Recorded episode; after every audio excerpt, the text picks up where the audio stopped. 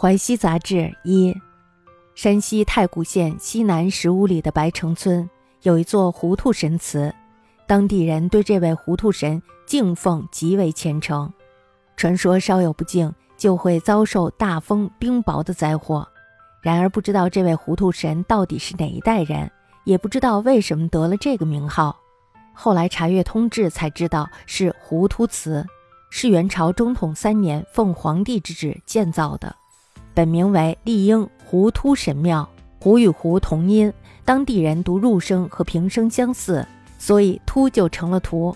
这也是另一个杜十遗世的笑话了。山西太谷县西南十五里白城村有糊涂神祠，土人奉事之甚严，云烧不敬，折至风雹。然不知神何代人，亦不知何得此号。后见通志，乃知为糊涂祠。元中统三年敕建，本名丽婴糊涂神庙，胡胡同音，北人读入声皆似平，是有一杜十一也。